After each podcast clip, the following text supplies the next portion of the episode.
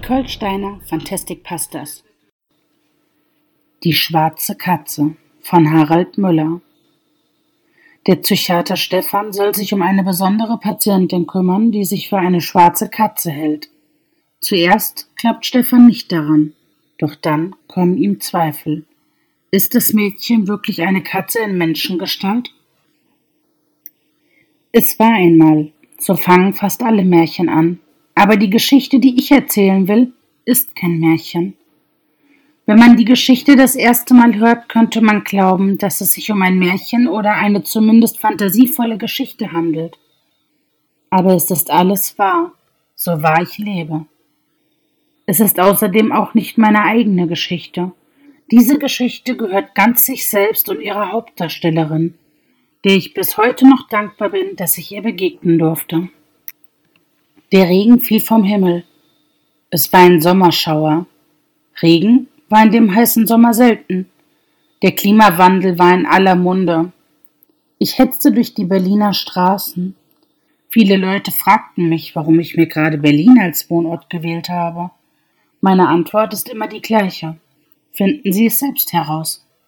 Berlin ist Berlin und ich liebe diese Stadt mit ihrem eigenen Charme. Hier wird das Unmögliche möglich. Glauben Sie mir, ich weiß, wovon ich rede. An diesem regnerischen Julitag wusste ich es allerdings noch nicht. Ich ging zügig durch die Straßen entlang, um schnell ins Trockene zu gelangen. Wer hat schon bei dreißig Grad einen Regenschirm dabei? Ich nicht. Ich hastete weiter und bog um die letzte Ecke. Das Eisengatter quietschte wie ein Schwein kurz vor dem Schlachten und ich schloss es schnell wieder. Die fünf Stufen zur Tür waren schnell genommen. Ich hatte die langen Beine meines Vaters geerbt.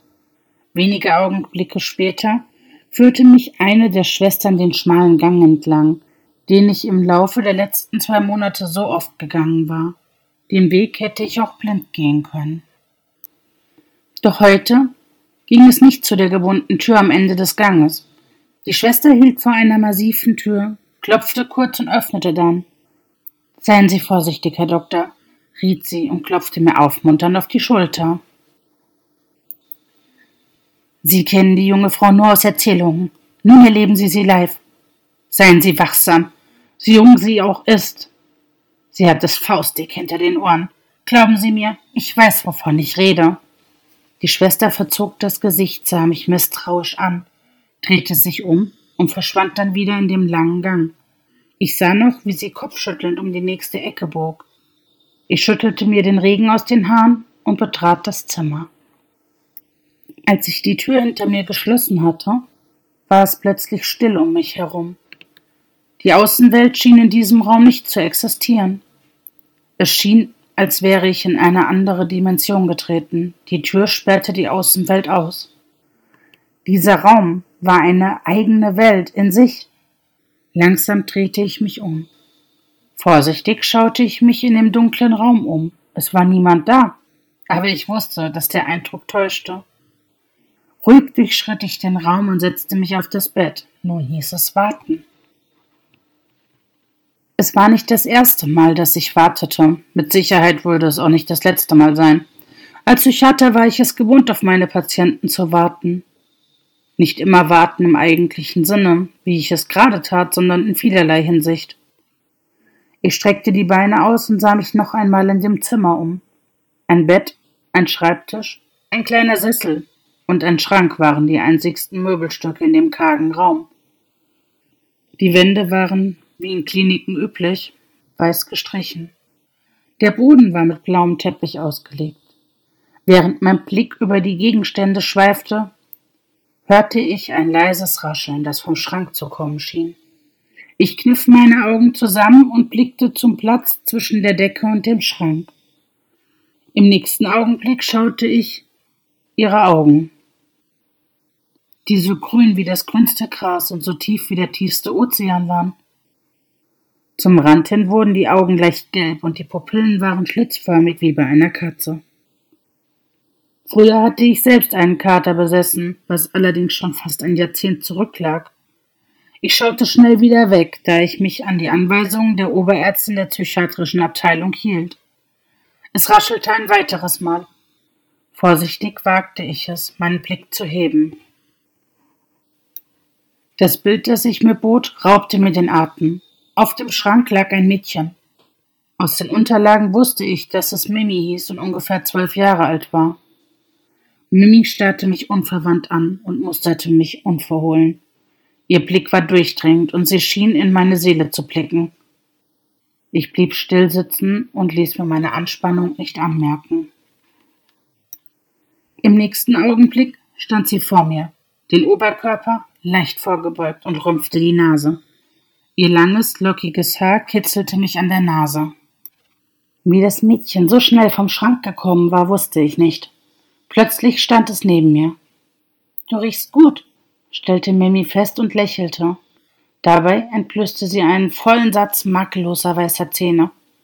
Bei genauerer Betrachtung sah ich, dass ihre Eckzähne spitz zuliefen. »Dankeschön«, erwiderte ich und lockerte meine Haltung ein wenig. »Bei mir brauchst du dich nicht zu bedanken«, kam es von ihr zurück. »Bedanke dich beim Regen und dem Gras in deinem Garten.« Sie schaute mir immer noch in die Augen. Ihr Blick war wirklich durchdringend und hatte etwas Magisches an sich. Ich zog als Antwort die Augenbrauen leicht in die Höhe.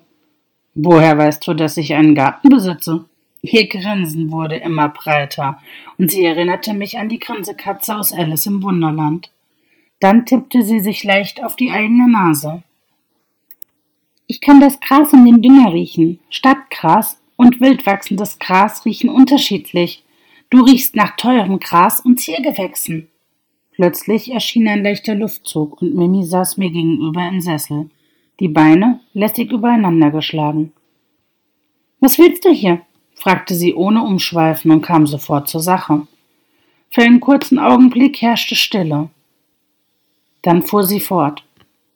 »Ich habe es bereits beim letzten und beim vorletzten Mal und dem Arzt davor gesagt. Ich höre keine Stimmen, ich habe keine Selbstmordgedanken, ich bin normal.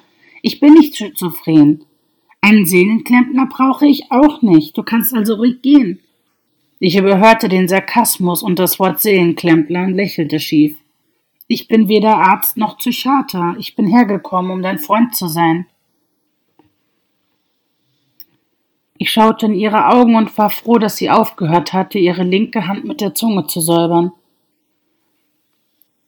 »Ich bin weder schwerhörig noch schwer vom Begriff. Du kommst seit zwei Monaten regelmäßig hierher und redest oft stundenlang mit der Oberärztin. Ich habe mir dein Schrittmuster eingeprägt und kann dich mittlerweile durch mehrere Wände hindurch hören. Also noch einmal, was willst du hier?« Ihre Frage klang fast wie ein Fauchen. Einmal abgesehen von ihrem Mangel an Respekt war dieses Mädchen nicht auf den Kopf gefallen. Sie setzte sogar nach. »Ich weiß, dass du zu den Psychiatern gehörst. Deine Gespräche mit den Schwestern habe ich nämlich auch mitbekommen. Es war nicht wirklich schwer, immerhin standet ihr vor meiner Tür und die Dame war schon immer eine laute Persönlichkeit. Aber sie ist nett zu uns, im Gegensatz zu anderen Leuten des Personals.« Die Härchen auf ihrem Arm sträubten sich leicht. Ich beschloss, dies als Zeichen für meinen Abschied zu sehen. Vorerst wollte ich es bei dieser kurzen Unterhaltung belassen. Mit einem leichten Nicken stand ich auf und strich meinen Mantel glatt.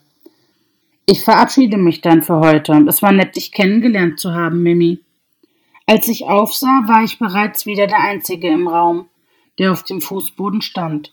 Ich blickte hoch zum Schrank. Mein Blick wurde aus zwei grünen Augen erwidert.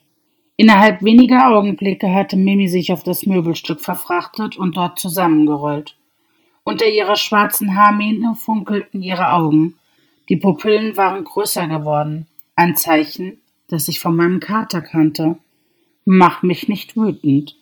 Ansonsten fängst du dir eine.« Ich nickte und verließ den Raum. Kurz bevor die Tür ins Schloss fiel und die Schwester um die Ecke kam, um nach dem Rechten zu sehen, hörte ich noch ein leises »Es war nett, dich kennengelernt zu haben, Freund.« Das Wort »Freund« triefte nur so vor Sarkasmus, wobei ich langsam das Gefühl bekam, dass das ihr normaler Umgangston war. So endete jedenfalls meine erste Begegnung mit Mimi, der schwarzen Katze.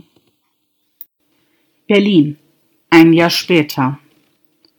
Es war ein sonniger Tag, der Himmel war strahlend blau. Berlin zeigte sich von seiner sonnigen Seite. Die Straßen waren belebt und ich spürte den Puls der Stadt.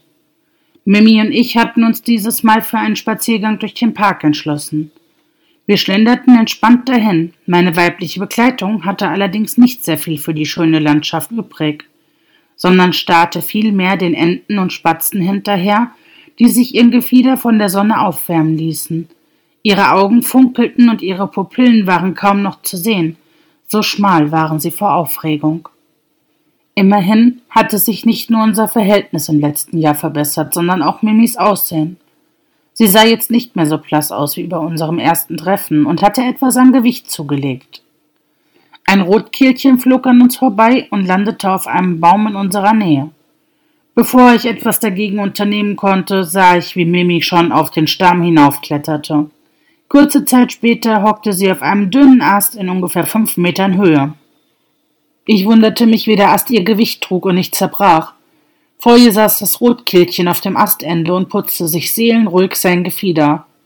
Ich war mir der vielen skeptischen und auch teilweise ängstlichen Blicke der Parkbesucher bewusst. Doch es kümmerte mich nicht. Mimi war keinenfalls gefährlich. So viel konnte ich nach unserer gemeinsamen Zeit sagen. Doch wusste ich immer noch nicht, warum sich dieses Mädchen für eine Katze hielt. Der Grund für ihre Einlieferung in die Psychiatrie. Die spitzen Eckzähne waren bereits von mehreren Zahnärzten untersucht worden. Alle Zahnärzte hatten das Gleiche gesagt. Die spitzen Eckzähne waren echt und keine Seltenheit bei Menschen. Mimi hatte sich ihre Eckzähne nicht anspitzen lassen, wie viele andere Verrückte in Berlin, die auf dem Vampirtrip waren. Anscheinend waren ihre Eckzähne natürlich gewachsen.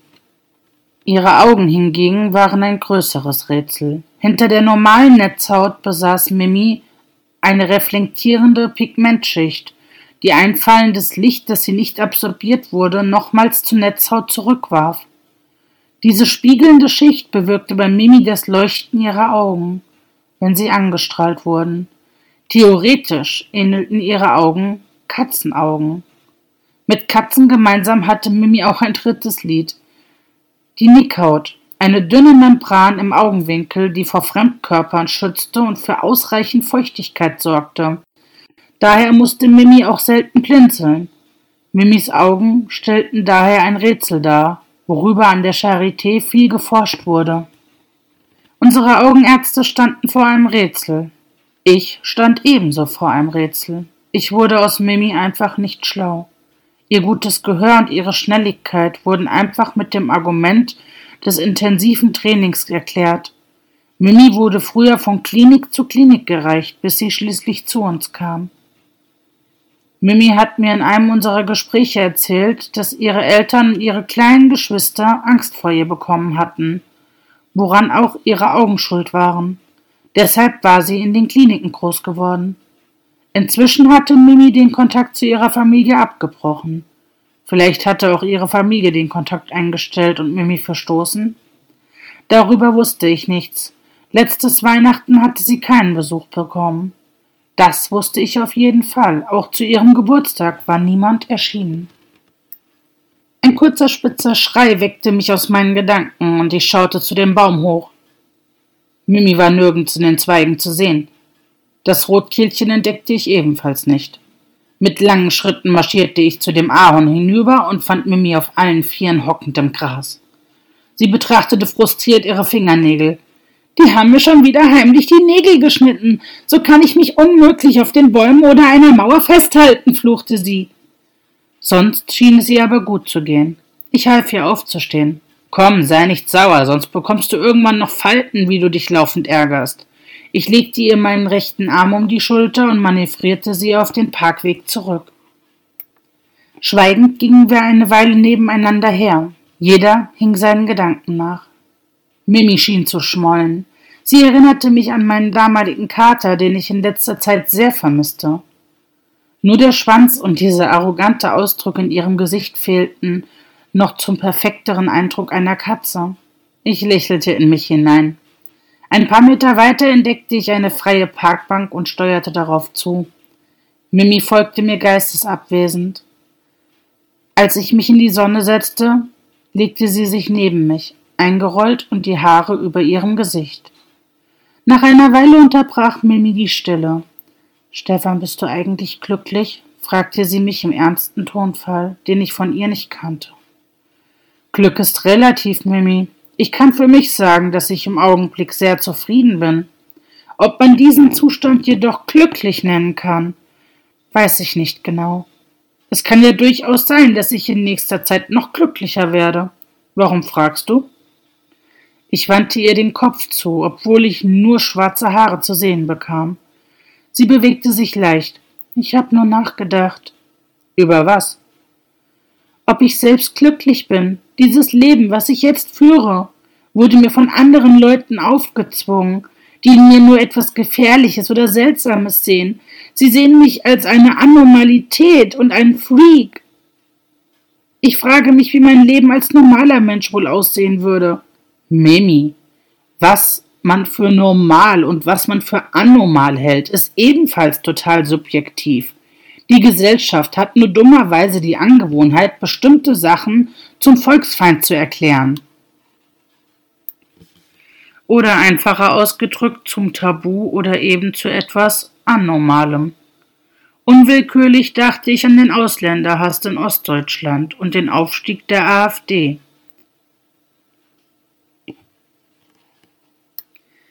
Hast du vielleicht schon einmal darüber nachgedacht, dass du hier vielleicht die einzig Normale sein könntest, dass der Rest einfach nicht normal ist und du die Einzige bist, die weiß, was los ist?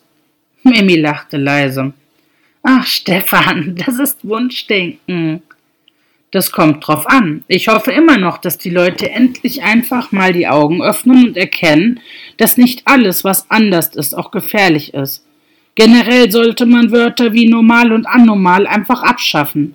Schließlich leben wir alle in einer Gesellschaft, in der jeder leben soll, wie er möchte. Ich gestikulierte wild mit den Händen.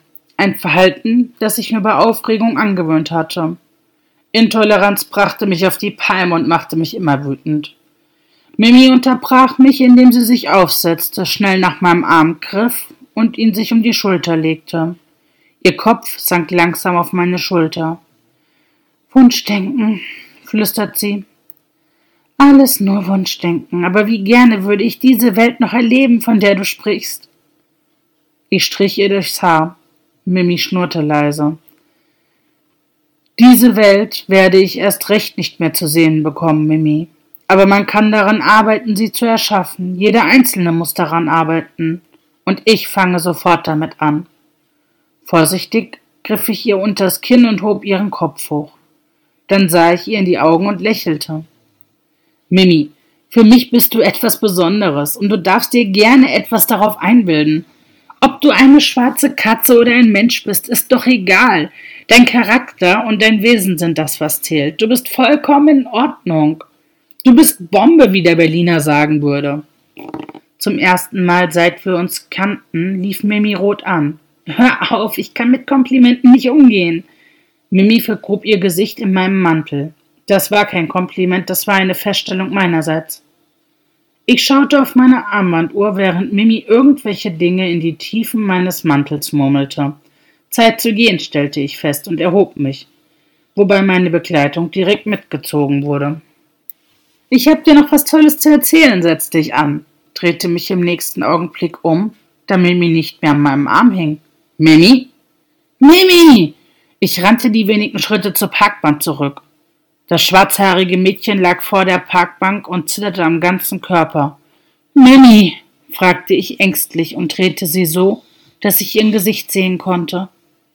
Ihr Haar war feucht und die Pupillen um das Dreifache erweitert. Ihr Körper zitterte wie Espenlaub.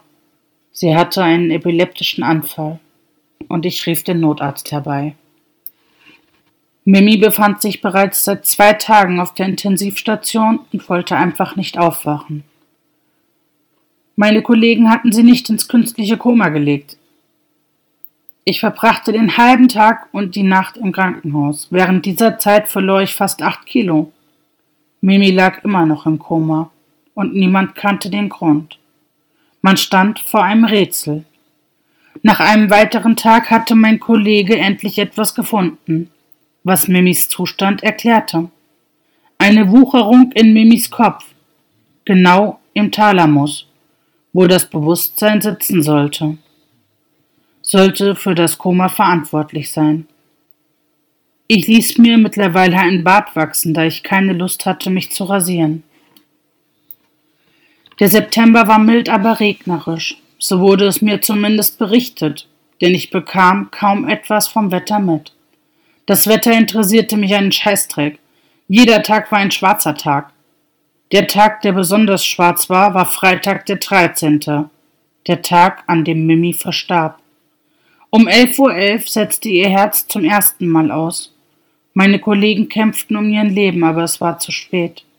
Mimis Herz würde nie mehr schlagen. Kurze Zeit nach der Reanimation ließen mich meine Kollegen zu ihr. Völlig benommen und mit Tränen in den Augen schleppte ich mich an ihren Bett, in dem sie die letzten Monate ihres Lebens verbracht hatte. Normalerweise bewahrte ich immer Abstand zu Patienten, eine Distanz, die ich bei Mimi nicht mehr hatte. Es waren noch zwei Schwestern im Zimmer, die die Geräte abschalteten. Eine von ihnen war die Russin aus der Psychiatrie, die sich die ganze Zeit um Mimi mitgekümmert hatte. Als sie mich erkannte, nickte sie mir kurz zu und sprach dann leise zu ihrer Kollegin. Daraufhin verließen beide Schwestern das Zimmer und ließen mich allein. Vor dem Fenster zwitscherte ein Rabe, ein Totenvogel, der die Seelen der Toten begleitete. Seufzend ließ ich mich auf den Stuhl nieder, auf dem ich mich schon so oft gesetzt hatte. Nach einigen Minuten fühlte ich mich stark genug, um das Mädchen anschauen zu können. Ich blickte ihr direkt ins Gesicht. Tränen sammelten sich in meinen Augenwinkeln und rollten meine Wange hinab. So sehr ich auch dagegen ankämpfte, ich konnte es nicht. Mimis Augen waren noch nicht geschlossen worden. Ihr Blick war leer und starr. Es fehlte das Funkeln ihrer Katzenaugen. Es fehlte das Leben, das aus ihrem Körper gewichen war. Zitternd streckte ich die Hand aus und schloss sanft ihre Augen. Dann strich ich ihr durchs Haar, wie ich es immer getan hatte, wenn ich sie aufmuntern wollte. Meine Hand wanderte über ihr Gesicht, streichelte ihre Wangen und glitt dann hinunter zu ihren Händen. Dort hielt ich inne.